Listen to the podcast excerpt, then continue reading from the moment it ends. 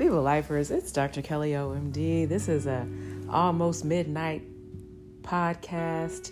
Um, just because it has been an amazingly wonderful, rejuvenating, pouring into type of weekend. We had the opportunity of celebrating with a very close friend of mine, her significant other. And this is so crucial, especially right now, because giving people their flowers while they're alive is the best thing that you can do for anyone right now.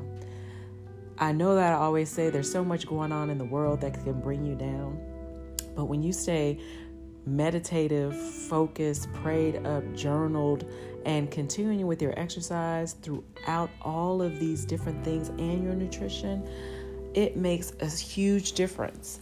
And I say all of that because this weekend is just a reflection of what is to come.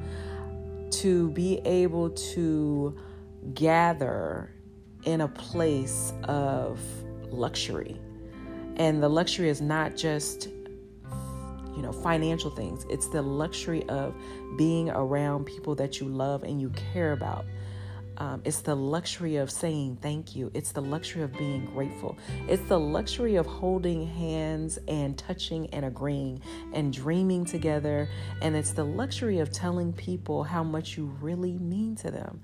Those are all luxuries.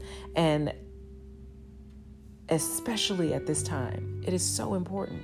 It is so important to look at people for who they are, understand where they're coming from, and try to, you know, just really get who they are, understand what their purpose and their presence is.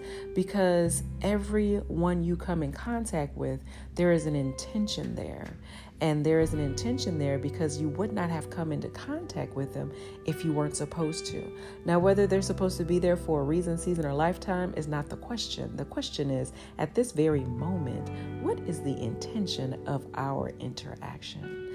So I just had to, you know, sum up the weekend, the experience by saying, I am grateful, I am thankful.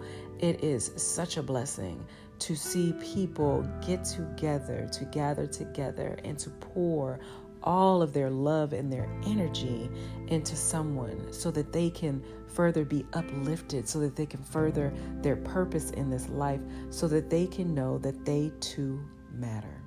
I hope you have a wonderful day, a wonderful evening if you're listening to this at night, because right before you go to sleep is the best time to think about, to dream about what you're thankful for, what you're grateful for, and just leave it at that.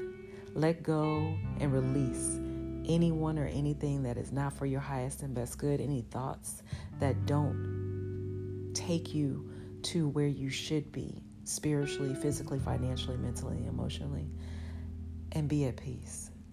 Have a wonderful evening, and don't forget to do what? Viva life.